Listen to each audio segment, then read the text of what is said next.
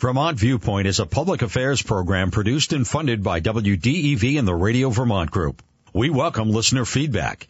Email your comments to vtviewpoint at radiovermont.com. Good morning, everyone. This is Pat McDonald, your host for Vermont Viewpoint. Um, joining me today by phone is Louise Calderwood, who is the Director of Regulatory Affairs for the American Feed Industry Association. She used to be a member of the Vermont Technical College Transition Advisory Task Force, and we're going to talk to her about that. And like she doesn't have any, enough on her plate, she's also the owner of a family farm called Echo Hill Farm uh, in Craftsbury. Welcome. Good morning, Pat. Such a pleasure to be with you. Well, I'm so thrilled I saw you the other night at the Highland Arts Center. I just did some math, Louise. We met 35 years ago. Good thing we're not getting older, right? Well, we were both 12. exactly. Just smart. smart 12 year olds. I, do my math very quickly. That's funny. I looked, I really couldn't believe it. Um, you were, um, well, let's just talk first about the Echo Hill Farms because lots of awards over there. Why don't you tell us a little bit about the farm, uh, and also about your sons and their love of goats? Sure. Great. Thank you, Pat. Well, it's a good time of year to chat about Echo Hill Farm because it's maple season. Um, the, the farm, the, the sugaring part of the farm has been in the Calderwood family in Craftsbury for five generations. Uh, we're sugaring in the fifth sugar house. So it looks like every generation gets to build its own sugar house. Um, currently, uh, have about 4,500 trees right there in in uh, Craftsbury, and I have leased the production side to a young fellow um, who handles the actual manufacturing of the fat, but I still oversee all of the marketing. That's really great. I love on your website, you have recipes because you do a lot of maple products. The one I like the most, I need to call it to people's attention. You recommend a tablespoon of maple syrup in spaghetti sauce. That's a new one. Oh, you've got it. Yeah, you, you add the sugar, a little bit of sugar with the acid in the tomatoes and it's amazing. There are some members of my family who think it needs to be more than a tablespoon, but I believe in moderation. Well, there you go. I'm going to try that for sure. And let me, I, I know I'm going to regret this question. I just am. You talked to me, you, you sent me a note about your older son, Doug, who has 250 goats. He is breeding and is, this month to freshen next fall. What does the word freshen mean? I know I'm going to hate this answer. Now, Pat, I thought I could type that up, and you'd know right what it meant. when, it, when a dairy when a dairy animal has uh, either the calf or the lamb or the kid, because we milk all of those in Vermont, right? Um, and and starts producing milk, we say the animal freshens. Ah. Now then, she hasn't been producing milk. So she has whatever form of baby she's going to have, and then she freshens and starts to produce milk. There you so go. Yes, Doug, uh, Doug was milking a little over 200 head of those uh, shipping commodity milk to be manufactured into uh, Vermont cheese products. And then last summer, the increase in fuel and feed costs, it just did not make sense to keep milking. So he sold all of his, kept all of his young stock and is looking forward to a couple very busy week here where he gets all of those girls bred to freshen in the fall. That's that's awesome. Um, I just want to give you a little heads up, Louise. We're having a little trouble with the connection, and you gave us a second phone number. So on the break, we're going to try to get you on that phone um, because actually, let okay. I'm gonna I'm gonna do a quick speaker change over here. Oh, okay. Yeah, we'll um, just make sure that we can hear Louise because she's got an amazing background. Um, she was deputy, this is where I met her. She was deputy commissioner of the Vermont Agency of Agriculture. She served from 1988 to 2006, and that's where we met. Um, Louise was, um, who was Leon Graves? Was he the commissioner back then? He certainly was. Mm. And I realized we've, we've, got a little typo there. I was deputy secretary from 98 ah. to 06. Okay. Yes, for, for eight years. Uh, started with Leon Graves under Howard Dean and then Yep. transitioned to Steve Kerr under Jim Douglas. There you go. That's Yeah. right. Well, Leon, I just remember him. He had the biggest hands and the strongest hands of anybody I had met. And w- when he would milk a cow, they would pay attention because he was, he was definitely in control. He, I did a milking contest with him and Ray Burke and Tom Hardy over in the Burke farm. Honest to God, we were there and all we did was laugh because I wasn't very successful at it and Ray Burke thought it was the funniest thing. But anyway, that's another story. Um, so you also started after you left the agency, you started as Cal- Calderwood Consulting and, um, I bet you you must have had a lot of clients because you have so much experience in policy development, everything agriculture, market research, grant development, everything. Um, what made you decide to, was to go a on your own there? A very, yeah, that was a fun 12 years, Pat. And actually, my business card did say everything agriculture because I enjoyed working with such a breadth of agricultural businesses in Vermont. Uh, businesses that were in agricultural production, agricultural processing, um, folks that were looking at, at providing other services to agriculture. And it was just, it was all the fun parts of being an extension agent and being a deputy secretary all rolled into one. That's great. Uh, and it was just, you know, looking back over those 12 years and looking at the, the projects and the products that I was on the ground floor of launching is just such a sense of personal satisfaction. Nice. Well, you were darn good at it, Louise, if I remember correctly. You certainly knew um, your stuff. And then, um, right now, you're working for the American Feed Industry Association, AFIA. Can you talk a little bit about that and your role as the Director of Regulatory Affairs? And this is about pet food and equine nutrition. Well, those are the two committees mm-hmm. that I staff. We are a 650 member organization and we represent all aspects of animal feed. So certainly livestock feed, pet, equine, aquaculture. Basically, I say if it has fins, fur, or feet, we feed it. That's a great slogan. Fins, fur, feathers. I've never heard that. Furs or feathers. That's so cool. Yeah, we, we feed it. Well, I was Um, particularly um, focused on your pet food because my dog has diabetes and Yes. we have to always buy diabetic dog food and treats and everything. And thank goodness you're there because she needs it and it, keeping her healthy. we're so fortunate in the in the creativity, the professionalism that our pet food manufacturers have in this country. The their their focus on the longevity of our animals. You know, all of the farm animals. We're looking to get those animals to have a very specific length to their life. Excellent. And then with pets, we're looking for them to live as long as possible. So it's it's a very different approach that's being brought to the nutrition. And the the the focus on the uh, cognition of pets as they age, their joint health, their digestive health, in your case, their metabolic health, and the role that nutrition plays for that in all of our animals, uh, our pets because they live so long, but all of the production animals as well. It's amazing what can be accomplished through nutrition. Right, because I, I really, well, first of all, she needs it, and um, I always feel very good about giving. It's a few dollars more, but it is worth it because she is so healthy, and um, and I know you focus on uh, regulatory issues and safety issues, and I always feel very confident in the food that we're feeding her. Um, uh, just from a, a stepping back a little bit, how are you viewing agriculture in Vermont these days? That's sort of a out of out of left field question, but are we are we doing well? We've lost a lot of farms, but Anson told me that with technology, we're actually producing almost as much as we used to when the farms were all here. Sure. And Pat, with so many things in life, what matters here is the denominator. And the denominator that you've just mentioned is farms. But consider other denominators. Acres in agricultural production, people employed in agricultural enterprises, the, the gross, the gross product being created out of Vermont and the value of that product.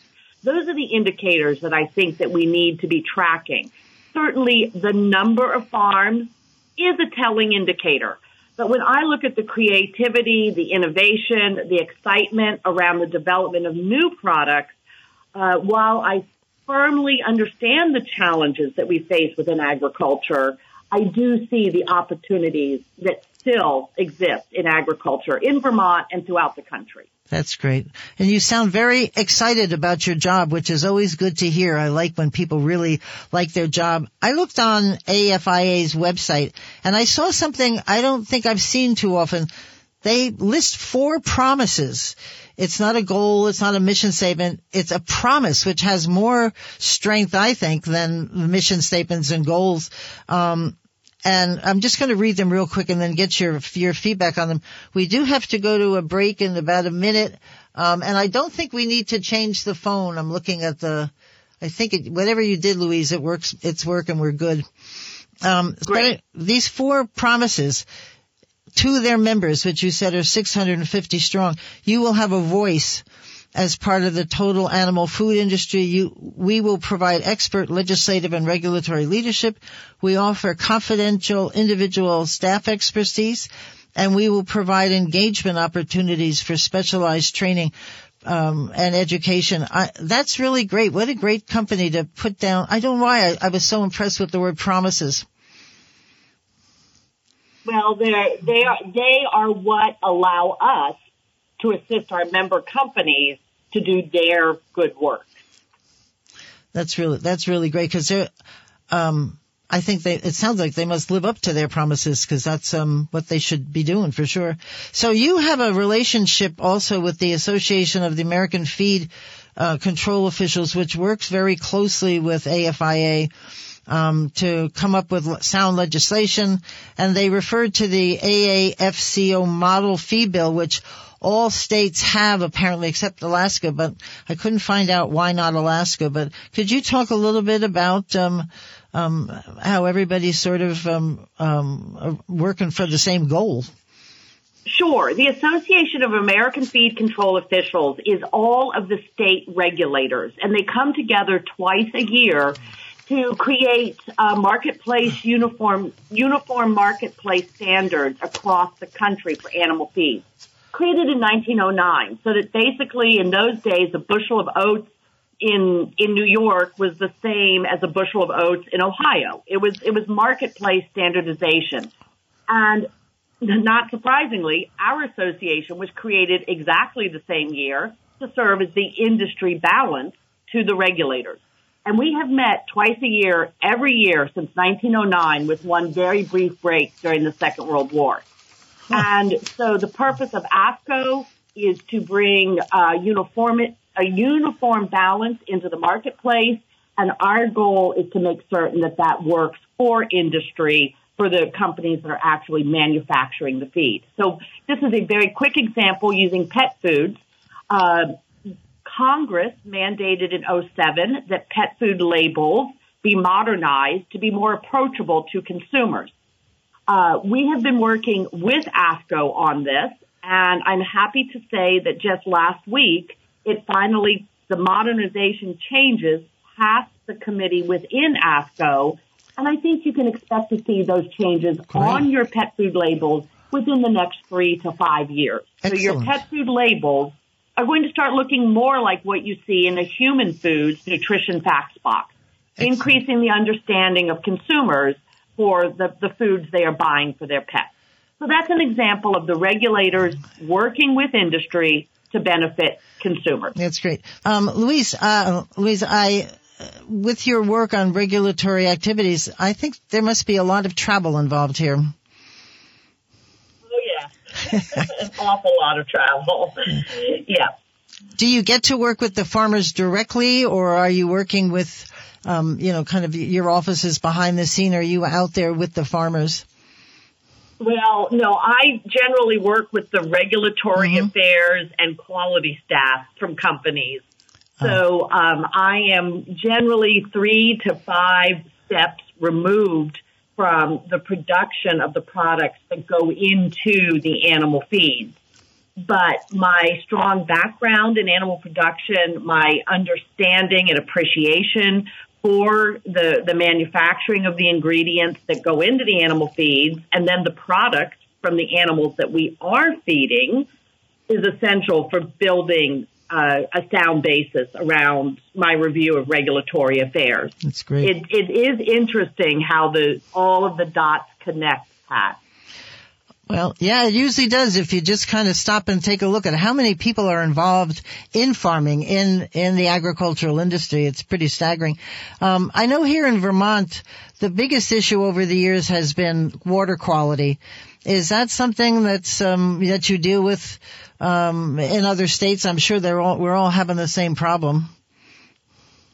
Sure. Uh, if I look at that from the, from the history of my engagement with agriculture, water quality has been such an essential theme. My early days as an extension agent, when we first rolled out the the most baseline practices uh, that were required for farmers in Vermont, the best management practices, and then, then moved that through the large farm operation and medium farm operation mm-hmm. regulatory processes to the to the regulatory framework that we have in Vermont today. Uh, you know, I was on the ground level of that as a producer with, with my own dairy herd. And my husband and I milked 160 cows in Craftsbury. Hmm. And also my technical and educational assistance as an extension agent.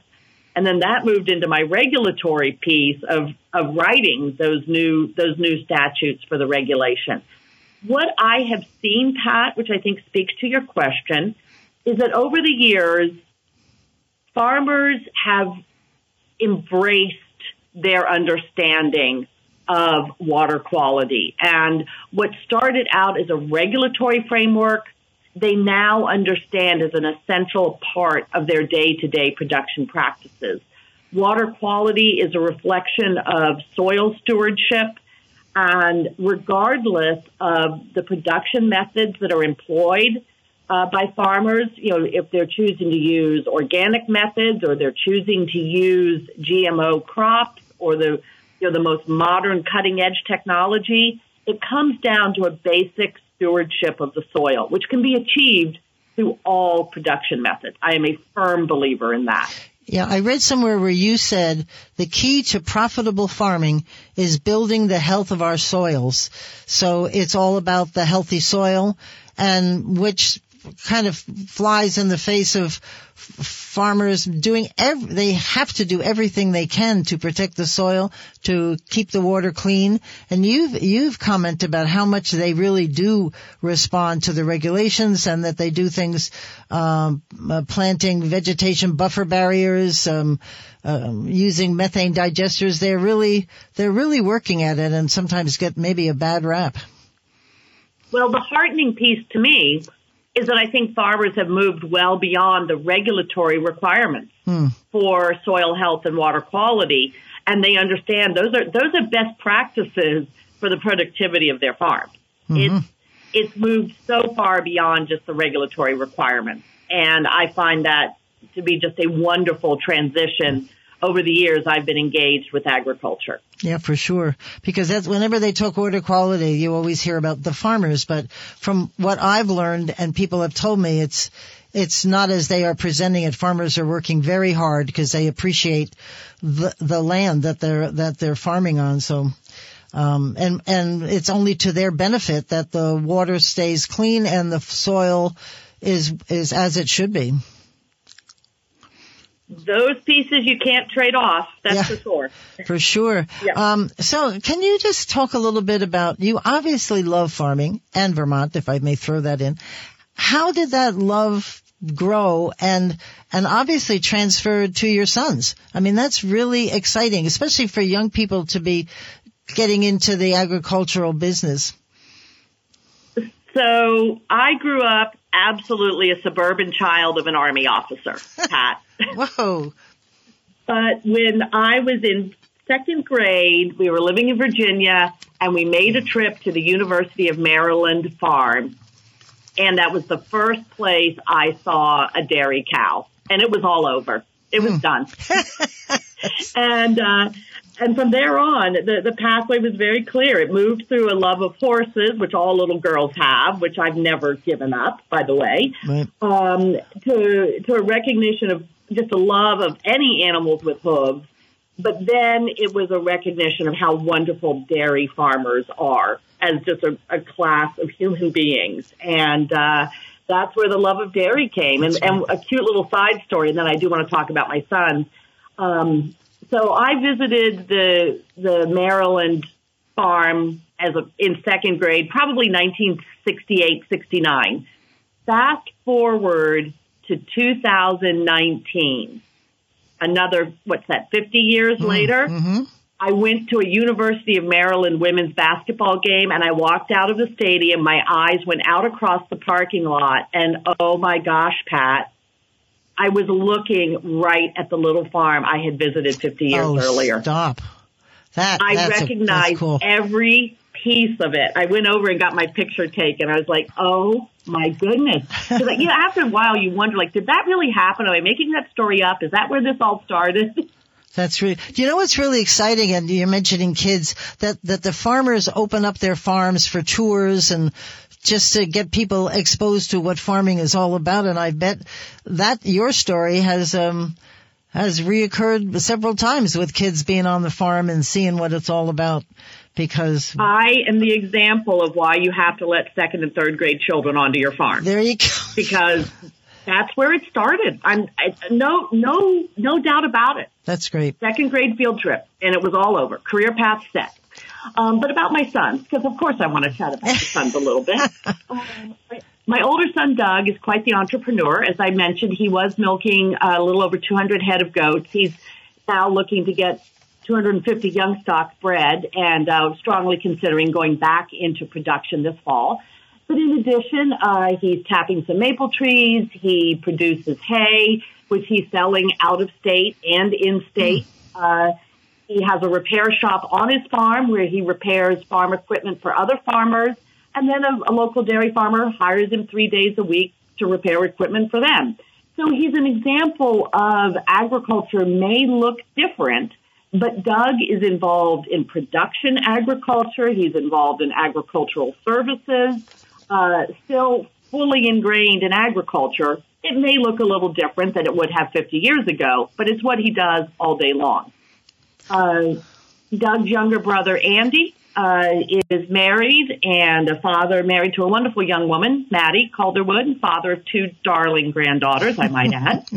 Uh, and uh, he works for the Cellars at Jasper Hill. Basically, if it needs to be repaired, Andy repairs it. That's good. What uh, a great his wife, place to work. Yeah. Oh, yeah. And his wife, Maddie, also firmly engaged in agriculture, um, working with service management for some farmers, grant development, business development, uh, you know, the, the pieces, the nuts and bolts behind agricultural production. So, That's great. you know, both of my sons and my daughter-in-law are firmly involved in agriculture, which for me is such a sense of pride and happiness. Good for you, Louise. It's in the blood, I'm sure. Um, we have to take a quick break, and then we'll be back with Louise Calderwood um, to take on another subject that she's very passionate about: tech ed and agricultural education. This is Pat McDonald, your host for Vermont Viewpoint on WDEV. Did you know that Radio Vermont Group Digital Services can create videos including drone footage? We've even won awards for our videos. If you'd like to learn more and see examples of our work, go to rvgdigital.com. Radio Vermont Group. We're more than just radio. Hi there, you all. This is Pat McDonald, your host for Vermont Viewpoint um, on WDEV, and we are here talking to Louise Calderwood, consummate farmer, um, involved in every aspect, I would think. But I wanted to switch gears, if you don't mind, Louise, and talk the next half hour of something that you were involved in, and um, I'm sort of a little jealous because one of my passions in life, and I've done a lot of shows on it, are, is technical education. It's what our employers need.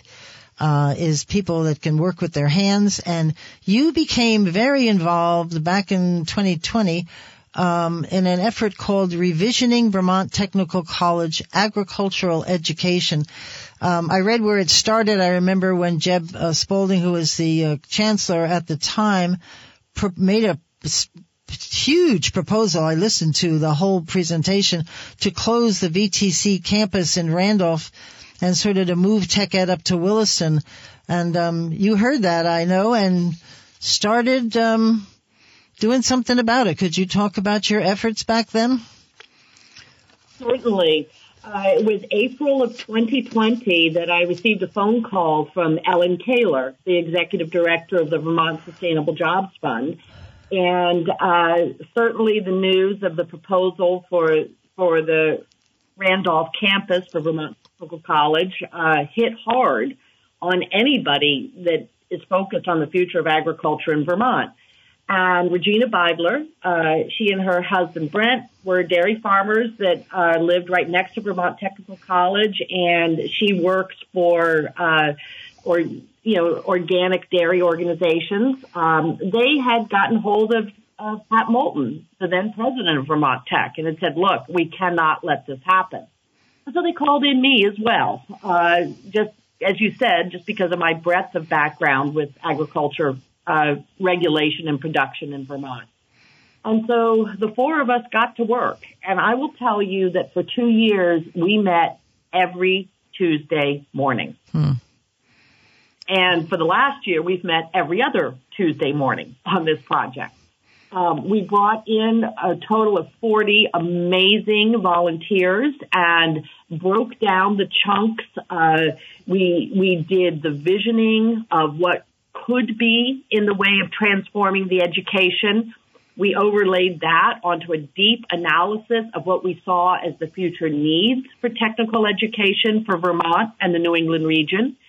And then we married those two pieces together, the visioning and what we saw as the concrete needs, um, to rework the curriculum. And that involved reworking what would the production look like on the campus.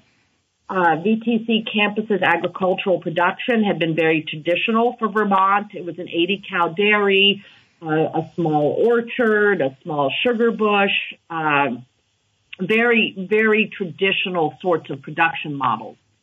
And as I had said earlier today, Pat, farmers in Vermont are so creative and innovative in how they're produ- approaching agricultural production we realized that we needed flexibility through the Vermont Technical, Vermont Technical College agricultural program to accommodate that creativity and flexibility. So through what's now the state university, uh, we envisioned a model where base skills would be available to students on the campus for around agricultural education but then an extremely important piece of it is the development of internships. Mm-hmm. And so this would give the students a chance to develop base skills in the basically the safety net of an academic setting, but then be able to work for individual businesses to really focus on what are they interested in the way of production. Um, are they interested in organic apple production? Are they interested in in producing just pumpkins on a large scale? Or if we look at something like dairy, are they interested in goats or cattle, organic, uh, creating farmstead cheeses, milking a thousand cows using rotary parlors? Um, so the development of, an, of a strong internship program allowed the students to be exposed to the specific type of businesses where they thought they may actually be employed. Uh, so with that in mind, uh, we developed a business plan, an organizational model, uh, which we are now acting on. Uh, the the uh, excuse me, we're in we're in the process now of uh, developing the interview process for the director of a Center for Agricultural Entrepreneurship within the state college system. Right. Uh, we will also be looking at an internship coordinator. Uh, we are collecting the funding for a revised meat cutting lab because we recognize the need for those skills within Vermont agriculture. So the pieces are coming together. It's been three years of hard work but the funding is being aligned. Uh, the new president of the state university uh, attends the board meetings, which are held quarterly. uh, to review and keep the process moving ahead. Uh, it has been three years of very hard work with just amazing volunteers at the helm. That that is, I'm very excited that this is still going on. I couldn't tell from my research uh, because you were supposed to give a report to the legislature, and obviously they're supportive of this um, because you're continuing on. So I'm very glad to hear that. Um, I have we talked to Anson Tebbetts a lot, and um, uh, I also talk to businesses who know how important tech ed is, and I think finally people are uh, really starting to catch on how important it is over and above um, some of the college courses that you can take. And you've got accredited. Uh, can't even say the word. You've got uh, programs that you can get accreditation and then non-accreditation, and then as you talked about the apprenticeship uh, model, which is really excellent. Um, I read where you said that students can expect real world experiences in production, marketing, and sales. And that's what's so important to prepare them for the real world, as we say, right? Yes. Uh, you, one thing that we haven't captured yet is that I, I did spend a number of years teaching at Sterling College. Oh. Uh, cool. So very different model than Vermont Technical College, but um, a, a, particular course up there, which speaks to what you just said around production and marketing, uh, was my animal science course. And uh, we figured out that we could buy baby, little tiny buckling goats this time of year. And by the end of the semester, we could have those buckling goats to market weight. And I would pack up students, live goats, federally USDA inspected goat carcasses, hmm. and we would head down to New York City. So the students would raise the goats for the semester, and at the end of the semester, we would head down to New York City with goats in various forms and physically sell the goats. Wow. So those students followed those animals right through from choosing the animals they were going to buy, raising the animals, and then moving the animals into the marketplace across the spectrum of a single course. So the Vermont Technical College model that we're developing is an opportunity for students to have comparable experiences over a multi-year continuum. Well, that's really exciting. Now, is your is your report to the legislature is it, it's online somewhere? Is it not? Because I I must admit I couldn't find it, and I actually would love to read it. Um, but it's, do you know where it can be found?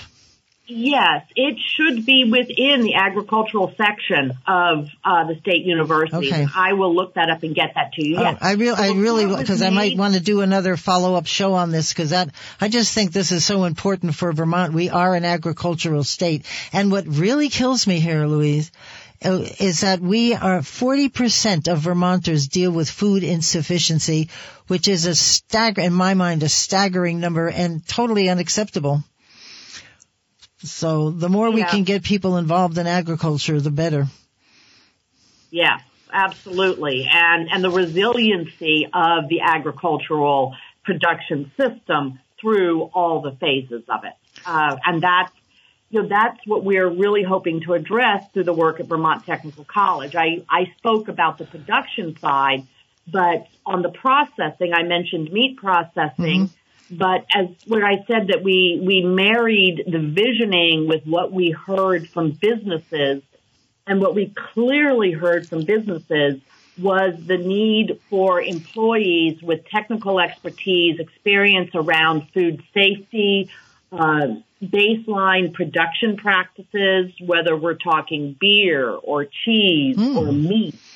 Um, and so that was part of the work that we did where we spoke with just a wide range of businesses within Vermont to understand what their needs were and then developing the curriculum uh, through the state university to address those business needs.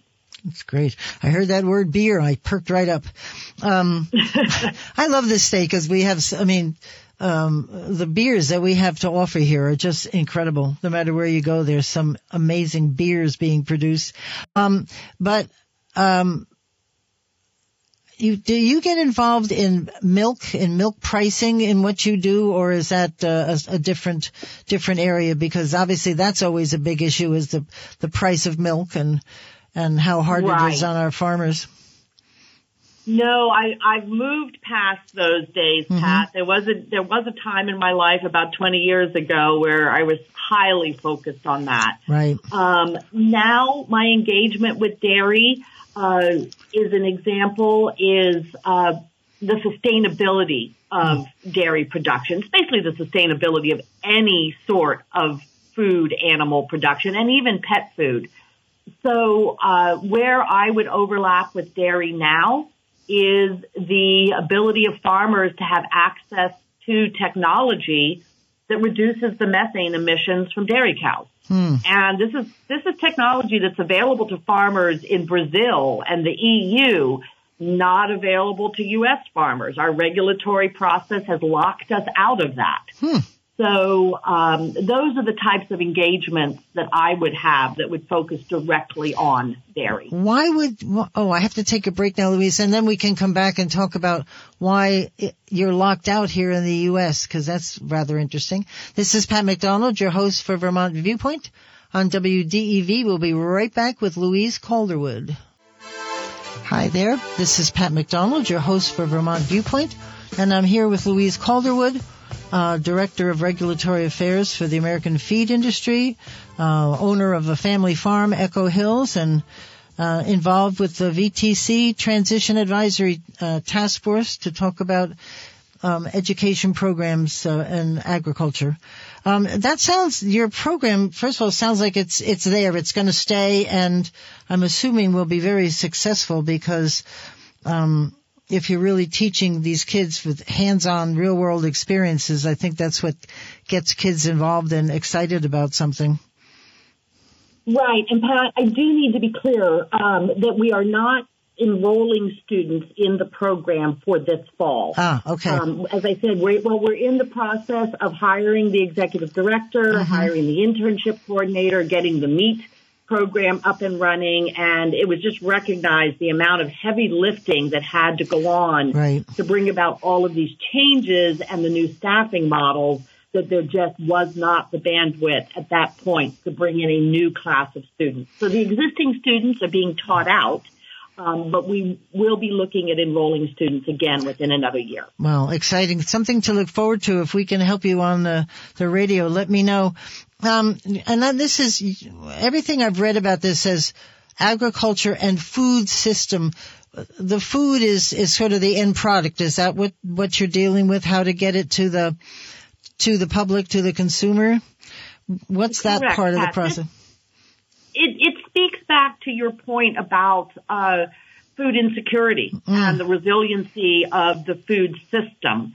And uh, the understanding that, that the production of the product is only one tiny piece of the pie. You know, when I mentioned raising the buckling goats and having the students take them all the way through into the marketplace, or if you talk to a cheesemaker, they will say by the time they they get the grass grown, the cow milked, the milk turned into cheese, that's only half the job. The other half of the job is aging and marketing the cheese. So it's just that recognition of um, the the food system is so much more complex than simply the production of the food. Um, Louise, where does goat get sold? And you said you bring it to the marketplace. I am. That's not something I don't think that's in Price Chopper or any of the um, the larger food chains that I shop in. Is it? No, it isn't. And I just I just had an amazing goat stew that I just fixed for supper last night, and there were no leftovers. Uh, Um, but those are from goats I raised myself. Uh, the marketing of goats, uh, when the students took them down to New York City, it was a combination of marketing them into live animal markets where people would come and pick their actual goat uh, to be slaughtered on site. And, and these are all um, inspected legal facilities in New York City. right. Um, and then we would also sell some to very high end restaurants uh, who would have an in house butcher in the restaurant who could use every piece of the goat in just amazing different recipes. Um, and then, of course, the ethnic market is a another uh, market, which we're even after 30 years of focus on it, we're still only developing our understanding of that. in Vermont, uh, out on Pine Island as part of uh, the Intervale system through in in Colchester. Uh, there is uh, a young man there who buys buckling goats from goat dairies around Vermont and raises those largely for the ethnic market. Hmm, um, so they're they're marketed various different ways. It is possible to buy goat, but you're you're right. You're probably not going to buy it at the brand name grocery store.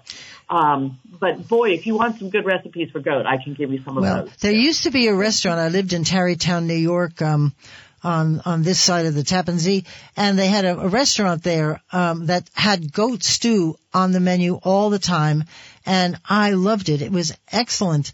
Um, but it it sounds like it might be a tough sell for people. Um, I don't think, other than that goat stew experience, I've not really had goat chops or whatever else one might uh, want to do with um, the goat itself. They are cute though as babies, I will say, jumping around like they're they cute do. as babies, yeah. and they're they're tasty as adults. Let's follow no. it all the way through, Pat. No, I know. I no, I'm with you. I had goats too. I just um, it, there's a lot of marketing probably that needs to be done to get people to um to start um, eating goat. Um, I don't know what what could break that um break that wall there, but there must be something because you're right. The food insecurity in this state, if we've got something that will help with that, I'm just sign me up. It it upsets me to no end, Louise, to, uh, to watch that number change, and and you can't tell from looking at a person's house whether they're dealing with food insufficiency or not, especially after COVID, because that's one of the first No. things that gets cut on your budget is the kind of food you buy and how much you spend, and that's why people are struggling, even behind the McMansions. Yeah, yeah, and uh, that certainly, as you said, became highly visible during the pandemic uh, when those weak links started to break. You saw just how fragile the entire system was. Yep. I agree. Anyway, I've had uh, the Chancellor um, Z- uh, Zdatny and Lynn Dickinson on, who's the chair of the um, college uh, trustees, and throughout their whole strategic plan, and I think it's something that you um, used as well in in your role at VTC.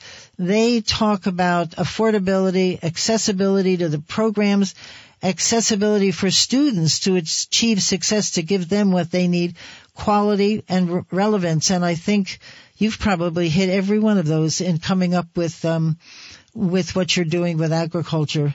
And um, I hope they have a big ribbon cutting and a lot of kudos to you and all those people. Forty people in Vermont working hard. That's that in itself is is kudos to you and to Ellen and Regina. What a team!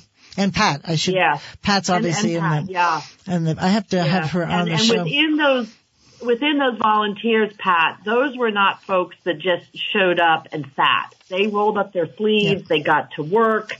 Um, there was one group of us that it was nothing for us to be talking to each other at seven o'clock on a Friday night, Hmm. back on a phone call together at eight o'clock on a Sunday morning because we had to have something ready for a meeting on Tuesday.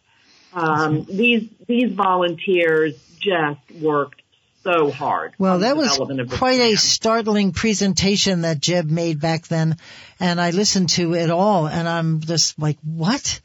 You can't close VTC in Randolph. I mean, especially if you're going to, what's in Williston? How do you teach uh, technical college in at uh, Williston? So I was uh, right with you. And thank you for all that, that you did, um, you and Pat and uh, Regina uh, and all the 40 folks. Thank you very much. Uh, we have just a few minutes left, um, I, Louise. I'd like to talk about Echo Hill Farm. How do we get some of your maple syrup? Can we go to the farm? Um, is it in local areas? Can we buy it online? How does that work? well, about 90% of my syrup is shipped to either North Carolina or Texas. Ah, Louise. But, but yes, certainly echohillfarm.com uh, dot com is uh, my website. You're absolutely happy to, excuse me, order it off my website. Or the phone number is also on the website, and I'd love to have folks call me up and say, "Hey, Louise, can I stop by?" Um, one thing I, I do need to just point out, as I said, I have leased the production piece of it to a young man. Mm-hmm. Um, so, you know, unfortunately, I'm no longer part of uh, the Maple Open House weekend or having folks stop by the Sugar House during production. But um, certainly welcome to stop by the Sugar House. I can still walk you through the process and uh, can assure you of the quality of the service. That's great because I read you have these are award-winning syrups. You've um, uh, placed best of show in international maple competitions, the Vermont Farm Show, and our local fair. So we'll have to. Yeah, the international competition was fun. We were literally walking out the door and said, "Oh gosh, we need to take some syrup." And, you know, normally you keep your best syrup, you know, in the freezer, very carefully packaged to enter into awards. Right. We literally grabbed a jug off the shelf. and you won. And it ended up winning.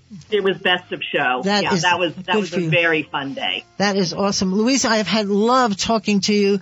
Um, I'm so glad you were able to come on the show. Good to catch up after 35 years. Good grief. Um, thank you to Louise Calderwood, and uh, thank you all for tuning in. This is Pat McDonald, your host for Vermont Viewpoint on WDEV.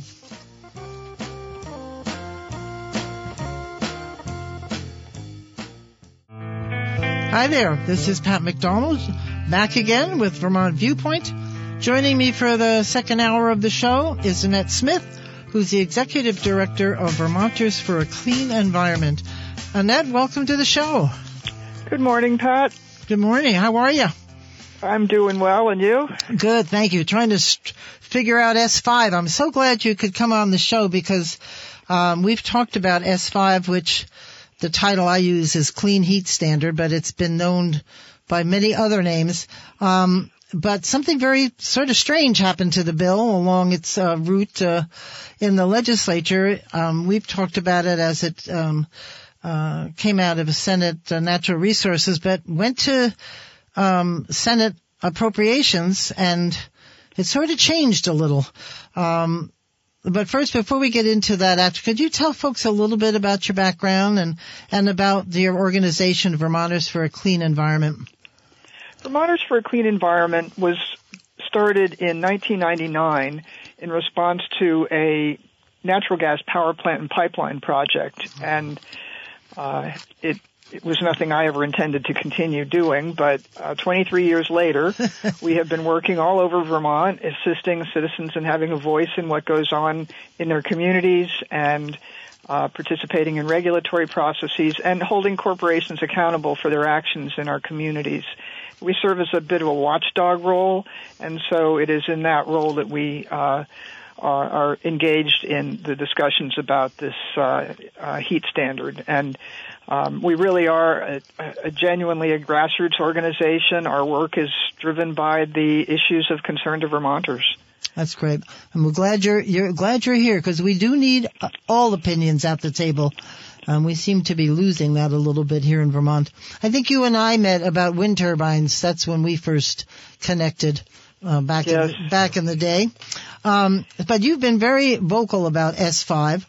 Um, it was a, it was in the, its original form. It received quite a bit of feedback, and now maybe you could just tell us what's happened to the bill. And they say it's just a study.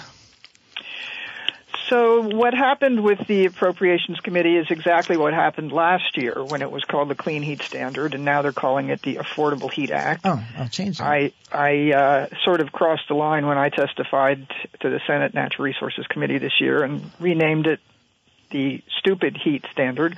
I didn't win any friends. I was going to say how I to win friends.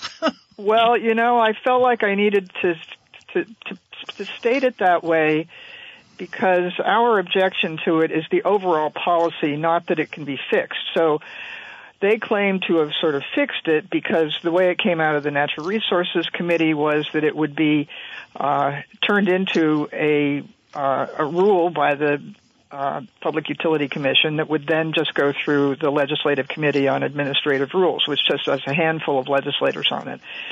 So as happened last year, the Senate Appropriations Committee put in what they're calling a check back, which is that after the Public Utility Commission goes through its very extensive process in not enough time, they will send it back to the legislature for full legislative process in the House and Senate and subject to the governor's review. And so I, I don't think it's an improvement because I object to the process that they are intending to put the Public Utility Commission through when our Public Utility Commission already is, and so are our other state agencies, overwhelmed with work. Right. Well, what concerns me uh, about it is, I mean, they're they're calling this a two-year study, uh, but but they're studying what is already agreed on, what already is. Usually studies, if you have an issue about fixing, uh, get, ensuring clean heat, you would look at all kinds of alternatives. Um, and you start with the what if you do nothing at all standard and you work your way up from there to to look at all alternatives and to cost it out and to understand the impact and how you might reach your goal but this doesn't do that. It just says look at what's already in the bill, right? Or am I right? It's wrong? highly prescriptive and does not allow uh, flexibility on the part of the Public Utility Commission to diverge from. Uh, you know, they, they, I don't think they can come back and say do nothing, for instance. Well, no, right, because of, of all the I mean, people are really understanding the impact of climate change and all, and all that stuff. No, but in, in Well, most studies, that's what they do is the, what if you did nothing? What would it look like? Right. Well, I will point out that you said two years. It's not actually two years. The PUC process could start in August, but they have to have a final product to the legislature by uh, a year and you know into January of that Ah. following year. So it's it is an extremely compressed process, and it is not enough time for what it calls for the PUC to do. I think it's very disrespectful of the Public Utility Commission. Well, and they haven't really come up with any cost yet. Have, have they? Is there anything that's been costed out with the original bill so we have some idea of uh, what we're looking at from a cost increase? No, and this is one of the problems with our the way our legislature is operating is that they are just pushing it on to the Public Utility Commission, frankly, without any understanding of what they've already pushed onto our Public Utility Commission. So our PUC is the only one that does telecom siting. In other mm-hmm. states, it's done on the local community level with zoning. Our PUC is the only PUC really that does land use siting. So solar projects in Maine and New Hampshire and Massachusetts, unless they're huge projects, all go through local zoning. And so now, and, and none of the process at the PUC is ever discussed by the legislature. It's a very hands-off uh, way of operating with our legislature, and so they just push things onto the PUC without any real understanding of how things work there. And because I have done so much work assisting people participating in wind and solar and telecom projects, I uh, understand just how busy they are and what this means to to them. You know, they're they're required to form two different committees, issue an RFP for a life cycle analysis, go through an extensive uh, set of workshops and public hearings with stakeholders who have no experience whatsoever with the PUC process, and grapple with the, the numerous demands in the bill. It's it's you know there's nothing reasonable about this. Even if you wanted it done you would not do it this way Yeah, I, I, I really, I have read this now. I read the the new version. Uh, it was almost a strike all um, that came out of appro- uh, appropriations, I believe. Uh, but it's still asking that certain things get done. So I'm assuming this this system, which is supposed to be studied, will be put in place, and then you know flick the switch when when all this study is over and it goes well to no the no it would that's what the appropriations committee changed it'll come back as a as a bill it Oh. will have to be turned into a bill But right now it is. I mean, there's a lot of language in that strike all, but did they redo it again? No, no, they will. You know, they everything that that is that passed out of Senate Natural Resources is expected to be done by Uh-huh. the PUC, and then the change that was made was to put it into uh, a, bill form, Okay. or, or to have have what comes out of the PUC come back to the legislature. Mm-hmm. And and I I listened to testimony from Leg Council about this. They confirmed yes, this would then require a bill. Okay. So there is a little time, even if it's not the full two years that they were talking about, there is a little time to weigh in and to hopefully put a little bit, um, more common sense on this because a lot of people who opposed it have submitted ideas um, as an alternative um, to to what they're wanting to have happen. And I'd like to go over some of these things with you because, like the new credit marketplace, what is that? Um. There's a lot of stuff in that bill that's new and new conceptually. Yeah. There's also the timing of it coming back to the legislature coincides with an election year. Uh. And so one can only imagine mm-hmm. how whatever the PUC is doing will play out in terms of elections. And, you know, it strikes me that the, based on what I'm hearing on the ground, we could have a certain backlash the way we saw with civil unions. And while the Republicans, I will say, have not done a very good job uh, getting representation from other uh, people in the legislature, it is something like this that could change that where more reasonable people decide that they have to take you know step up and do their public service to make sure that the the interests of Vermonters are protected. So okay, let's go to the credits. Uh, this this bill really should be called the uh, credit s- system. That's really what it is. It so this the first part is the simple part that you hear about. So a uh, an installer of a heat pump whether it's somebody who's in the HVAC business or in the uh, oil heating business, they install a heat pump and that earns a credit. And the amount of that credit is to be determined through this extensive PUC process. Now, that is intended to encourage the sellers of fossil fuels to get into the installation business and to switch what they do that comes with a whole other set of issues, which mm-hmm. I'm going to set aside for a moment because I want to focus on the credits. So the next part of this that isn't getting a lot of attention, but should, is that this bill was initially, or the idea was initially presented to the Senate Natural Resources Committee in 2021 before the, the Climate Council had acted on it. And it was presented by Rich Cowart of Regulatory Assistance Project, who had previously been chair of the Public Service Board back in the uh, 1990s. And at the time, it was presented also jointly with Don Rendall, hmm. representing Vermont Gas Systems.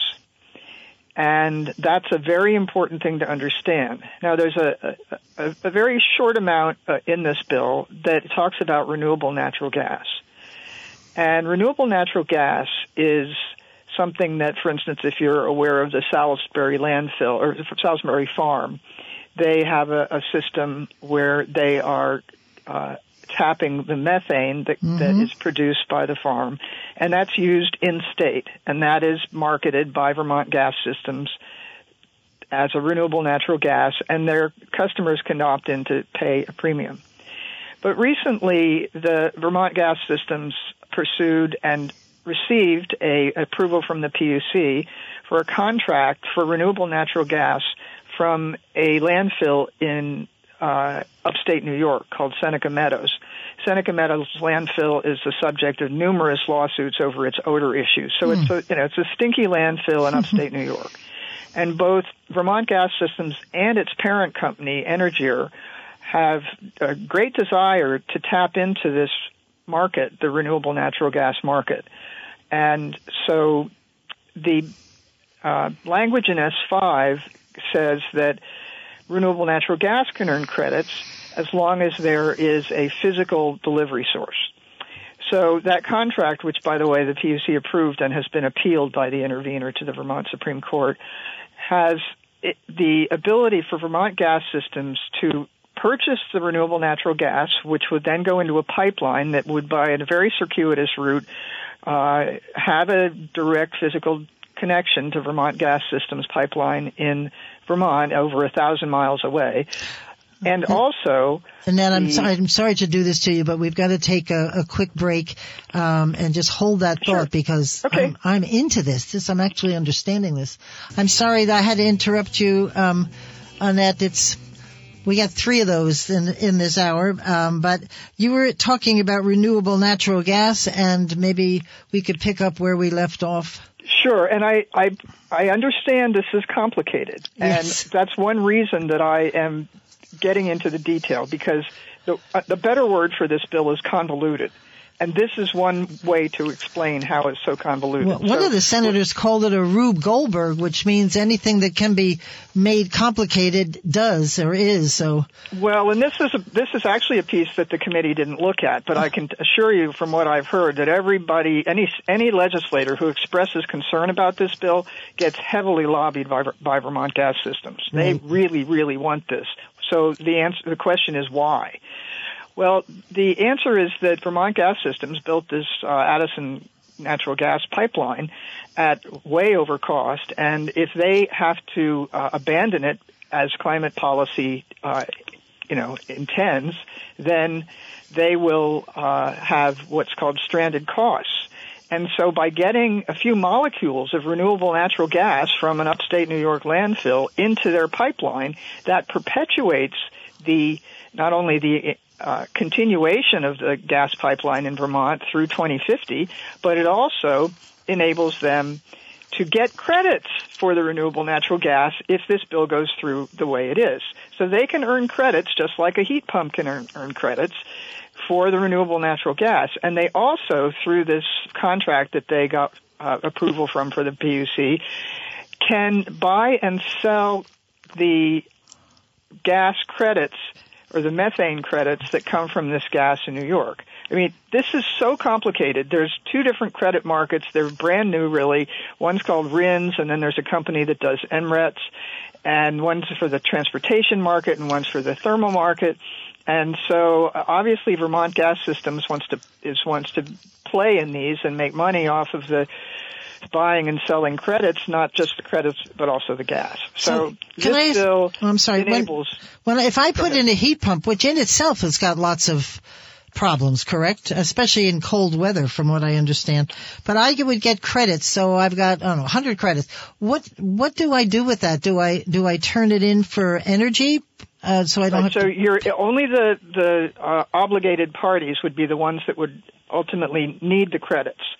And so if you're a uh, someone who is the first recipient of of fossil fuel in Vermont, you would be an obligated party, and then you would need to acquire sufficient credits based on your fossil fuel cells sales, and then those would be uh, administered through the PUC, uh, which they then then there's something called the uh, default delivery agent, Right. and so the other option for the obligated parties is simply to pay a fee to the default delivery agent, and then and actually the PUC came in and said we would like more than one default delivery agent. So now there may be more than one, and then those default delivery agents will have to uh, earn the credits. So there are a lot of questions about who's responsible if the default delivery agents can't uh, obtain enough credits. Right. Um, So it's So- not this this conversation is not for me, Pat McDonald, homeowner. no. No, it's just it's the people that are making the system work or trying to make the system work. And that's one of the points that the proponents of this are, are trying. That's one of their talking points right now. Nobody's obligated to do any of this. No, you know, it doesn't place any mandates on anyone. Well, except the people who sell you your fuels. right. And, they are people- very vocal. I've had Matt Cota on this show. The fuel dealers are just don't know what to do. I mean, they're just berserk. Well, and so let's look at, uh, for instance, the propane industry. I've I've found myself, to my great surprise, a, a real defender of propane. I happen to live off grid with solar batteries and a backup gasoline generator, and I have done everything I can to minimize the use of fossil fuels. But when when the propane truck comes here, some of the propane in the big tank goes to heat for a, a, a non-electric propane furnace that's in my basement that I used to use wood for, but my insurance company required me to put in in order to get fire insurance. ah, So it's not electric. It will run even if there's no power, um, and that is for heating. However, I also have uh, propane refrigerators, and those are not for heating. Yet, and through this um, this the way this legislation is crafted, all the propane that Haskins Gas sells to me would be subject to the charge, even though not all of it is being used for heating. Now that's an example on the propane front, but also think about diesel fuel. The same thing exists like for farmers. If they are getting a delivery, some of it may go to their to their heating, but some of it may go. You know, nobody's breaking down the the usage Right. on a bill level right now. So the amount of administrative work that it might take. I mean, these are the kinds of issues that I suspect if this bill goes through, the PUC is going to have to grapple with and may come back to the legislature and say, for instance, for propane, it's not fair to require everyone who's using propane to pay fully when uh, the usage is not for heating. Then Whoa, these things sorry. just haven't paid. nobody paid any attention to. Yeah, you, am I giving you a headache? Yes, so I'm, I don't even know what to ask at this point because it's like, whoa, wait a minute. Like, I'm looking at my questions going, none of them make sense anymore. Um, Let's talk about heat pumps. Okay, do that. there's a lot of misinformation about heat pumps, and there's um, and it's pretty funny. Um, you know, the, the legislators are now talking about all the misinformation that's out there. So I like to call myself misinformation. so I love it. Go ahead. It, it's quite evident that people who installed heat pumps a while ago have a, a very different technology than heat pumps that are being installed today. So this is the result of uh, Vermont uh, Energy Efficiency Corporation actually working with Mitsubishi to develop a cold climate heat pump. So there are a lot of southern states that use heat pumps, and generally they don't work below 30 or 40 degrees. And there are Vermonters who have that model, and uh, they their experience is that they don't work in cold temperatures. So that's one reason that you hear they don't work in cold temperatures. Right. The, the current vintage of heat pumps does work in cold temperatures to a certain point. However, I keep hearing from people who have those who say, oh, I only use them for the shoulder months and for air conditioning. Because what happens when you use them, for instance, in the, the period of really cold weather we had recently where it got down to, for me, it was 25 below zero. If you rely on your heat pump, even if it is working, the next month you're going to be hit with a huge electric bill Right, right. and there's no trigger to tell you this is happening. And so that that happens to people once, and they're like, uh-uh, "I'm turning it off." So that's the that's the dynamic. And then there are people who who and I I did ask during this recent cold spell, anybody who uses a heat pump, tell me your experience. And a number of people said they turned it off. Some people said that it was blowing cold air. Some people said that they uh, relied on their furnace or their oil furnace or their um, wood pellet stove. Right. So you, you in general in Vermont, uh, and that the installers, or the, the fuel dealers have said this in testimony, they will not just install heat pumps. That they, you know, anybody who wants to just go all heat pump, they feel is it's it's not responsible of them because their customers could end up freezing, and so they they you know say you've got to have some sort of backup. Now, if you're building new, Oh, if how you're long, building, um, Annette? I've got it. Um, we're going to get right back to you. Mike from Moretown. Is on. He's been holding on the phone. I've been. Sure. I just want to have him come in. It's a call-in show. If you want to talk to Annette, Mike, go ahead. Good morning. Morning. Uh, on, on the heat pump thing, they run on electricity. If we don't have electricity, they're not going to run at all. And like you said, in really cold weather, they're not efficient. They really aren't.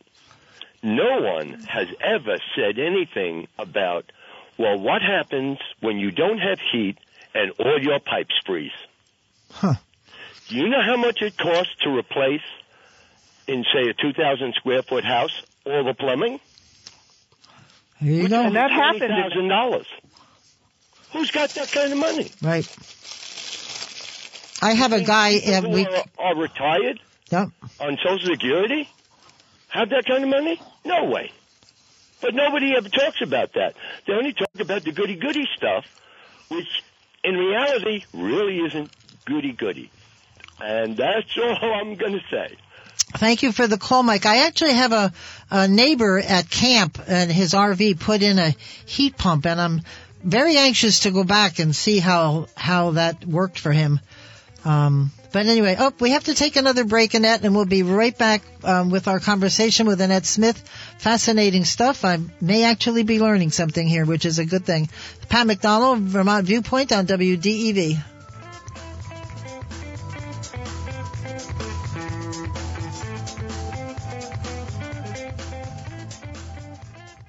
In decades past, you opened a business, hung out your shingle, and the customers came. Today, hanging out your shingle means creating an engaging website. The modern consumer is using the internet to find businesses like yours. Are you positioned so you'll rise to the top of their search? Let the Radio Vermont Group Digital Services work with you to make sure you're visible online and to target your marketing to location, demographic, and interest. Learn more at rvgdigital.com.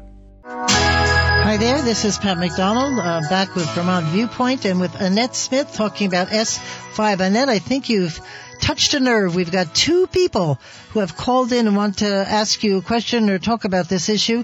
First caller is Bruce from Essex. Bruce, take it away. Well, good morning, both of you. Good I morning. hope you're having a great day. Um, you know, I say this a little bit with some jocularity, but um, observing the legislature in the past few months, uh, not only on the clean heat standard S5, but also on the housing bill S100, I say if hypocrisy could absorb carbon, we wouldn't need a clean heat act. the state house in Montpelier would be the biggest, the greatest carbon sink in the state. And uh, two reasons I say that. Uh, this whole question of hypocrisy, the, the climate council is largely populated with people who are going to make money for themselves or their corporations or their lobby groups through the passage of this thing. They helped formulate it. And I think I've said to Pat once before, this is almost like a group carrying out the business plan for Green Mountain Power, Vermont Gas, and their uh, owner, uh, Energir, in Quebec. So that's one point where I think there's a considerable amount of hypocrisy. The second, let's look, I call it the companion bill, this massive housing Oh, reform right. bill, uh, which just passed the Senate Natural Resources and Energy Committee. That wants to grow the economy, grow the population, grow the housing stock, while S5 wants to reduce our carbon footprint in Vermont and emissions. The housing bill comes along bringing increasing the carbon footprint by trying to add some say up to 40,000 houses in the next 7 years in the state of Vermont. Maybe you could comment on that for me, please Annette. Thank you. Thank you, Bruce. Well, the the first thing that comes to mind is, you know, I thought we were the green state and we cared about the environment. Um, we don't seem to have any uh, environmental champions anymore, but there also all of this goes to workforce, which just doesn't exist for any of this master plan of installing all this new stuff or building all this new stuff. We just don't have the workforce for it, so there's nothing realistic about it, and it is as I as as I have observed since I have probably spent more time than any citizen watching the climate council's work, very much uh, and you know the clean heat standard especially is very much driven by an agenda of people who got appointed by our legislator to serve on this who came to it with this as an agenda. This is not like it organically grew out of the uh, uh, Climate Council. And then, for instance, Rich, Richard Cowart, whose Regulatory Assistance Project is one of the presenters, and he's a member of the Climate Council. His uh, company got a $200,000 contract with the state of Massachusetts to sell them the clean heat standard. And one of his staff people serves on the House Environment and Energy Committee that is about to take this up. Uh, another um, person who serves on that committee works for the Energy Futures Group, which is another author of the Clean Heat Standard, Yep. a man named Chris Neme. So, I mean, it's easy to connect the dots, but the problem is what can you do about it? Well, you could keep talking about this, I think, and let people know what's happening. We have one more caller, Linda from Barre Town. Linda, thanks for hanging on. Sorry we couldn't get to you soon enough. Go ahead. I was just wondering, what should elderly people living in mobile homes do? Um, my home operates on a kerosene furnace, and it takes electricity electricity to operate that kerosene furnace. Heat pumps and wood pellets cannot be used in a mobile home. What are we supposed to do? So I, and I, I've worked with people who live in mobile homes. I've lived in a mobile home. I fully understand the, the issues. And there was testimony by the fuel dealers about mobile homes, and they weren't uh, they weren't listened to. At this stage, with this bill going over to the House, I recommend that everyone who is, especially people re- represented by Democrats, to call them on the weekends at home, not bombard them with emails, but actually talk to people and tell them the realities of the situation. Now, whoever your fuel dealer is, wherever you buy your kerosene, that's the person, that's the company that's going to be uh, put in a situation where what we're seeing that may happen is that the small businesses will be put out of business and we'll end up with a handful of large companies selling these uh, you know, the goal overall is is to put them out of business and, and eliminate the use of fossil fuels, which I think we all know is just not realistic. As much as it, you know, may be idealistic for a lot of people, it does not, you know, there's no solution right now that, that doesn't in some way re- rely on fossil fuels. It is the Democrats who are marching in lockstep with a tremendous amount of, of arm twisting that goes on. Also, you are represented by in in Washington County by Senator Perchlik and Senator uh, Watson and Senator um, uh, Cummings, Cummings, and I recommend you call every single one of them and ask them how this is going to affect them and, and tell them what your experience is and m- make this real for people. And just so you know, um, Linda, I wrote to Senator Perchlik, Andrew Perchlik, and he has agreed to come on the show. He's a sponsor of this bill. He'll be on the show on March 23rd at 10 a.m. So good opportunity to make a phone call. Just saying.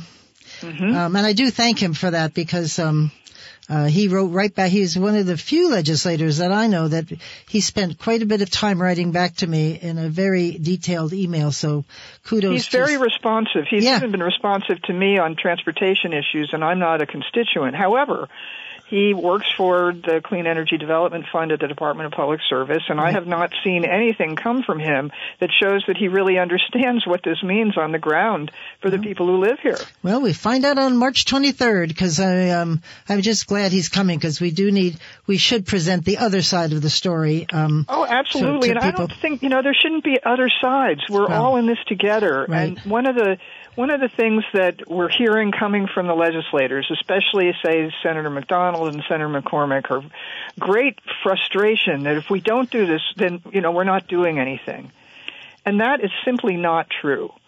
What has happened in the last year, you know, what happened in the last legislative session, the state of Vermont has dedicated more than $200 million, $200 million mm. to climate spending, with more coming along. Senator or Secretary Moore of A&R presented a climate mm-hmm. budget to the House Natural House now new name new name House Environment and Energy Committee recently.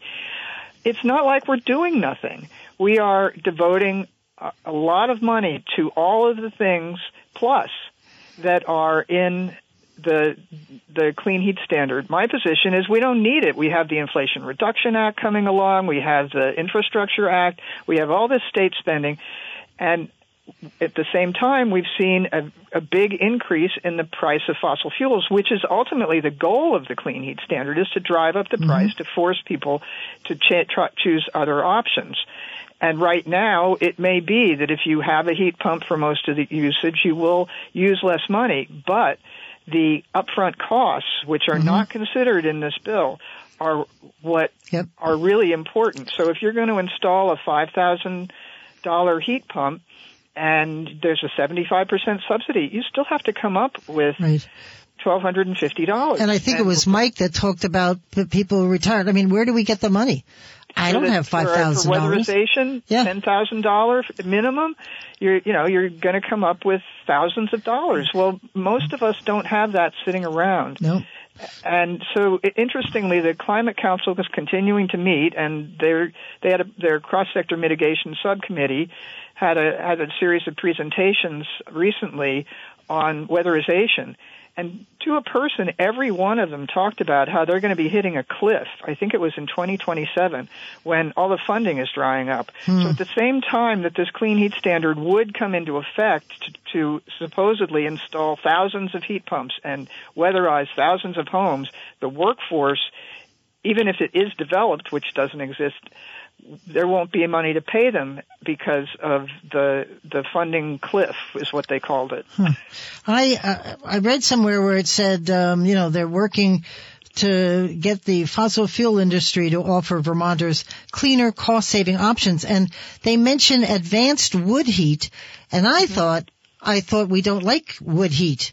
I thought that was something that they're, they're going to want to change on us at some point. And then they talked well, about that's a heat. buzzword for pellet stoves. Ah, okay. And they also have allowed that cordwood stoves that meet EPA certification also uh, fit into this. However, there's also some uh, pretty good reports out that show that that the EPA standards don't necessarily uh, improve air quality. And the last thing we want to see in like Rutland City or Bennington, which are in bowls, is the uh, you know a lot of wood burning because of the they they especially Rutland has inversions where if you've ever seen the cloud that hangs Mhm. over Rutland and all the the wood stove smoke that's trapped I mean there are a lot of health issues that come with burning wood and uh, you know the the problem with pellet stoves uh, you know, because of my off-grid living, which I've done for more than 30 years, I actually understand how renewable energy systems work. So this whole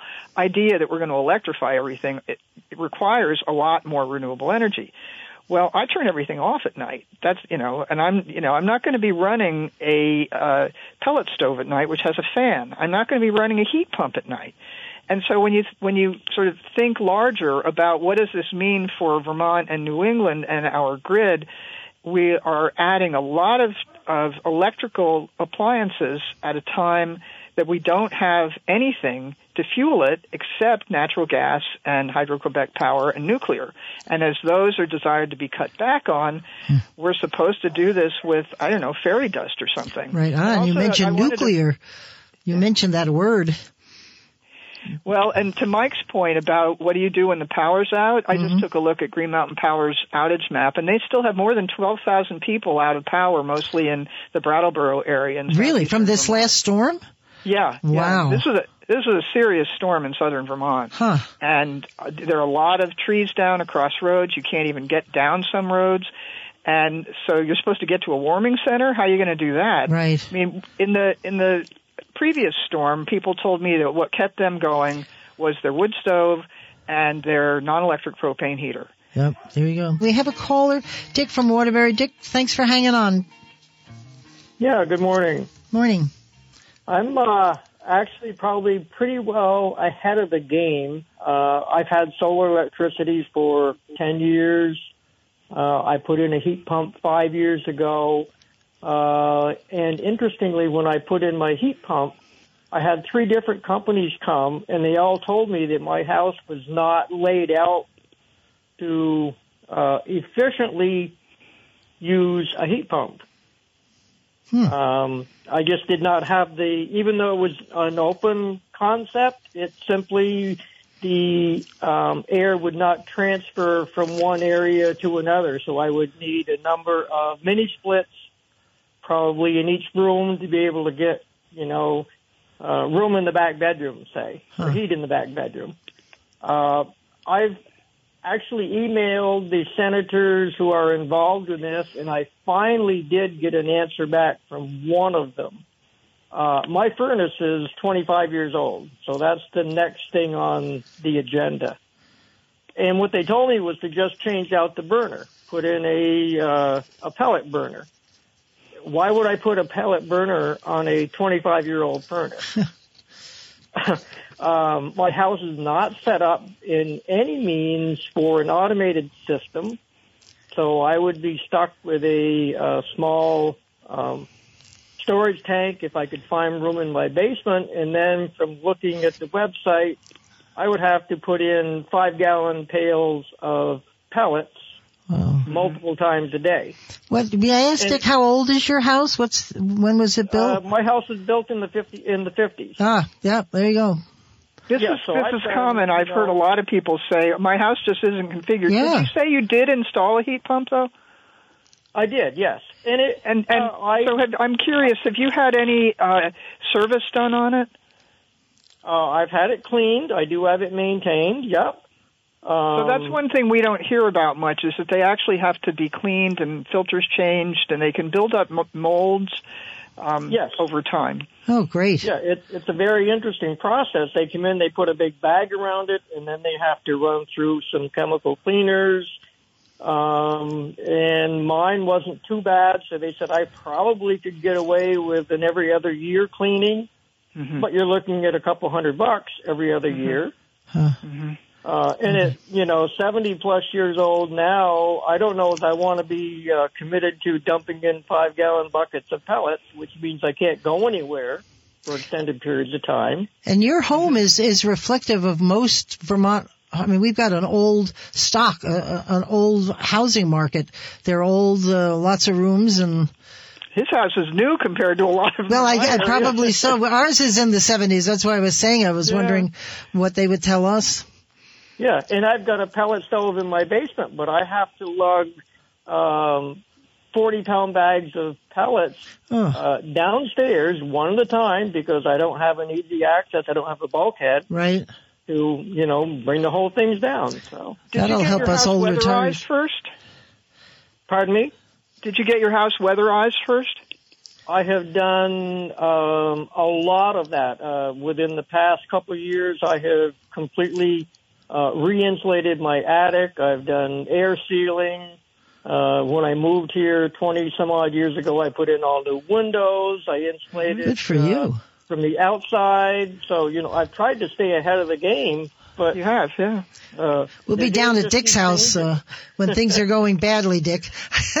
Right. Well, you know, the, the, when the renewable energy standard was passed, the the modeling was based on heat pumps added only after weatherization. And that doesn't seem to be anything on it that anybody's talking about now. They're just talking about in- installing heat pumps. And um, that thing that I set aside early in the show, I think is important. We've heard from a, lo- I've heard from a lot of people that the installation of the heat pump is just one piece of it. But then if it doesn't work, you can't find anybody to come and fix it. And one person told me that it costs them more to actually get it fixed than it would have to just, you know, put a new heat pump in. So they're all. I, I'm I'm concerned that what this legislation does is create an incentive for some of those uh, less ethical people to come in and go into the business of just installing and then vanish. And they get the credits, and the fuel dealers have to acquire those credits. It looks to me like a real, without any regulation of the heat pump installers, who's going to assure that there isn't a whole level of fraud that takes place? Yeah, somewhere I read, I'm looking at it, that they've set aside $900,000 to establish positions within state government to manage this program. Another, another managed program with a lot of new, new employees. The budget just for this this study, this review, is now I think 1.7 million dollars Ex- to the excellent. PUC and the Department of Public Service. Yeah. I, I love it. That's great. And we Well, already have now an Office of Climate. I mean, this is where who is watching what we're actually spending money on? Somebody needs to get to the legislators and say, wait, it's not like we're doing nothing. And we come back to this, this real problem that our legislature has been captured by this idea every year. We have to do something about climate change. Right. And as long as you tag that label onto it, then it's a must pass bill. And because otherwise we're not doing anything. Well, what kills me, Annette, is this, the size of Vermont. We could do absolutely everything, spend gobs of money. I don't think we would change the needle much. We are just too small. Not that we shouldn't try. I'm not saying that, but that we have to be reasonable about it. I have a great proposition for you, Annette. I think you and I should write a book, Clean Heat Standards for Dummies. We'd make a fortune. I mean, seriously, Well- think about it. I'm, I'm looking down at the words that they're using in this new strike all legislation here. Um, a clean heat measure, carbon intensity value, the default delivery agent, which you talked about, credit banking. It goes on and on with words. I have no idea what the heck they mean. Um, And if you actually listen to the legislative committee discussion when the bill was being developed, they don't know either. Of course they don't. And they Senator. Bray tried to explain who an obligated party was. He couldn't. The default delivery. The Public Utility Commission does not want to do this. They didn't. They won't say it directly, but it's obvious they don't want to do this. And they asked for changes. For instance, this bill also opens up the ability to buy and sell credits in a larger credit market. They asked that to be taken out of the bill, and the the legislators didn't do it it, this is really very concerning about you know what you see, how you see legislation developed, and as as Bruce pointed out, how disconnected it is from the reality Right. of what's going on in our communities. And you know, we have to somehow find a way to fill our state house with people who are interested in actually supporting what's you know the people who live here and not some idealistic effort and, and unfortunately I think that with VPIRG getting into lobbying and Vermont conservation voters they are and and the the uh Democratic women's effort. Right. They are putting people in that are marching in lockstep and are taking over in a way that we are losing a, a fundamental aspect of our democracy. Well, what I found interesting was the Senate Natural Resources Committee. There was not one negative voice on there. They were all, as you said, lockstep, every one of them. Um, so it was sort of a foregone conclusion. Um, we're almost ending the show, Annette. I can't thank you enough for coming on the show, and I'm going to talk to you about this dummy book.